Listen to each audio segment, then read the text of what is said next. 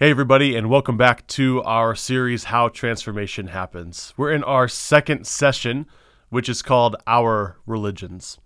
Last week, we talked about God's Word and how God creates our reality. How in the beginning, He used His Word to create everything that is, and then by Jesus, by His Word, He recreated all things. This is a wonderful truth that we have, and the battle of our faith then is to trust in God's word and not trust in the voice of the liar. Because remember, it is in Genesis chapter 3 when Adam and Eve rebel against God, and the reason they rebelled is because they listen to the voice of the snake. They listen to the voice of the enemy. And the whole Old Testament, even into the New Testament, is set up as this choice. Are we going to listen to the voice of God or are we going to listen to the voice of the enemy? And by Jesus coming to earth, by the Son of God becoming one of us, he has listened to the voice of God and he has been obedient to God where we cannot be obedient, where we have failed to be obedient. Jesus listens to the voice of God and then he gives us his Holy Spirit and he welcomes us into his kingdom. He welcomes us into this new creation where God speaks to us yet again. And so faith is trusting in God's word. It's trusting in what God has said about us. And we're going to get more into that in a couple weeks, but I want to set up last week we talked a lot about God and his word, and so I want to set up today some of our own words that we build, some of our own words that we use, and our own lies that we tell ourselves. If faith is listening and trusting in God, then unfaith or disbelief or sin is listening to ourselves, listening to the enemy, or listening to the world. In fact, Martin Luther, he said that sin is the self turned in on itself. Sin is this kind of navel gazing that we do.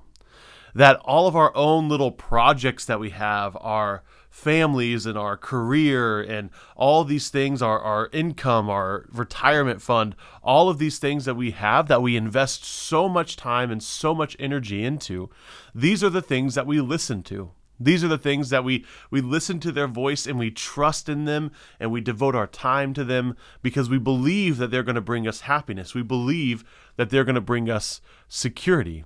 So we build up our own little kingdoms. We build up our own little religions out of our opinions, out of our politics, out of our career, out of all of these things that we do that are really all about ourselves. And the enemy uses these things to cause unbelief in us. The enemy uses these things and he draws our attention to them, and we end up doing this navel gazing, where we are turned in on ourselves. We look to ourselves, to our own programs, to our own opinions, to our own things, and we create these little religions where our God is our kids or their sports or our family or our career or our money. Our God becomes other things. We do not listen to the voice of God the Creator. We do not listen to the voice of God the Father. Instead, we listen to the voice of the enemy and we listen to the voice of the things around us. We listen to the voice of our own religious programming. We listen to the voice of our own made up religions. And these become religions when we begin to measure and decide that some people are better than others or we're better than others because of these standards that we set. We think that having the right kind of career or the right kind of advancement in that career or making a certain amount of money or having a certain lifestyle or having certain success in this field or that field or being part of these things or that program or whatever it is, we begin to say, when you do these things, you are righteous. And we may not say that verbally, but we think that in our heads, that our righteousness comes from the things that we do. And here's the crazy thing is that even in our church, someone can be a Christian and they can still be constructing their own religions. And sometimes their own religions, their own righteousness, even uses things like Scripture, even uses Jesus to make it seem like it's right and good. And this is exactly what we see with the Pharisees. They constructed their own righteousness.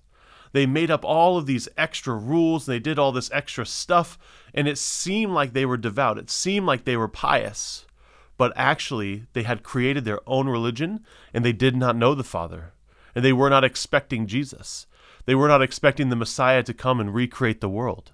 They had it wrong, even though they seemed righteous and they used God's name in this way. And so, what we find over time is that no matter how hard we try, no matter how much work we do, no matter what kind of career we have, or no matter what kind of money we have, or extracurriculars or success we have, no matter how much we strive to be good Christians, what we find is that all of these things prove impotent. We cannot be righteous by these things. And so, this transformation does not happen somehow by our striving to be better. And what we find is that things like self help and self righteousness and self improvement, these things prove impotent in transforming us.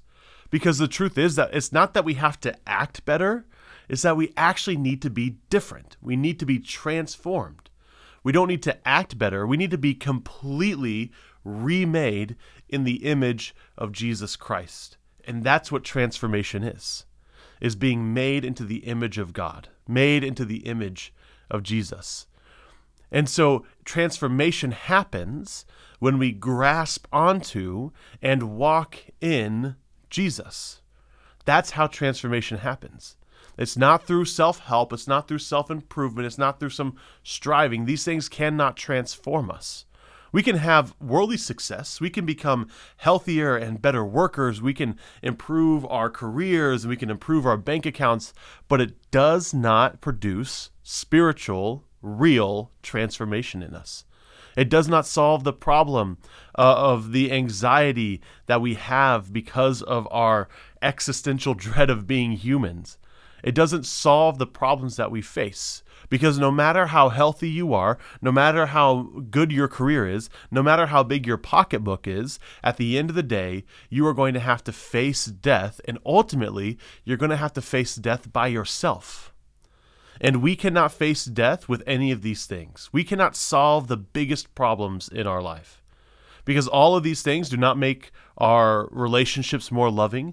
They don't make our life more fulfilled. They don't make our death any less terrifying. We need to be completely remade. We need to be completely transformed and freed from worldly anxieties.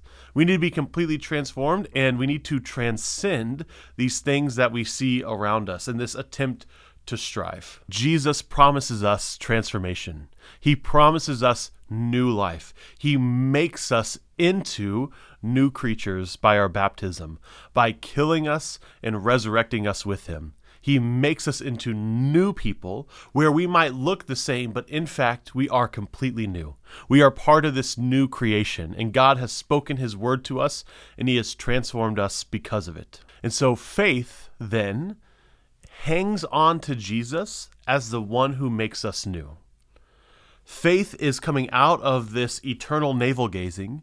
It's turning away from ourselves and putting our eyes on Jesus.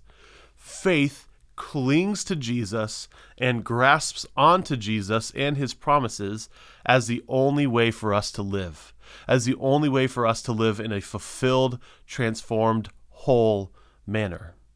Because all of the other things that we can have health, wealth, success, family, all of these things prove to be impotent.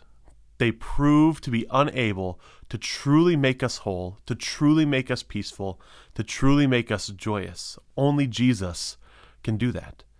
So faith is turning out of ourselves and our own programs and it clings on to Jesus. And when we do that, we are transformed. And we'll get into how that transformation happens uh, uh, next week and in the following weeks. But what we're going to find is, in fact, when we cling on to Jesus, He makes us better. He makes our relationships more whole and healthy. He makes our lives more whole and healthy. He encourages us and empowers us to work well for the good of our neighbors. What we find is that when we turn to Jesus and we trust in Him, it begins to transform us. And so we actually, our lives are made different. Our lives are made new. And we work and we live and we love in such a way that it honors Jesus and is congruent with his life in the way that he operated in the world. We must put to death all of our attempts to make ourselves whole, to make ourselves good, to make ourselves better. We must put to death our own religions, our own programs. We have to put these things to death because they cannot produce transformation. They cannot produce the new life that we need to live. Instead, we have to put our faith in Jesus. We have to turn out from ourselves and turn our eyes to Him. Thanks so much for joining me today. Have a great week, and we'll see you next time.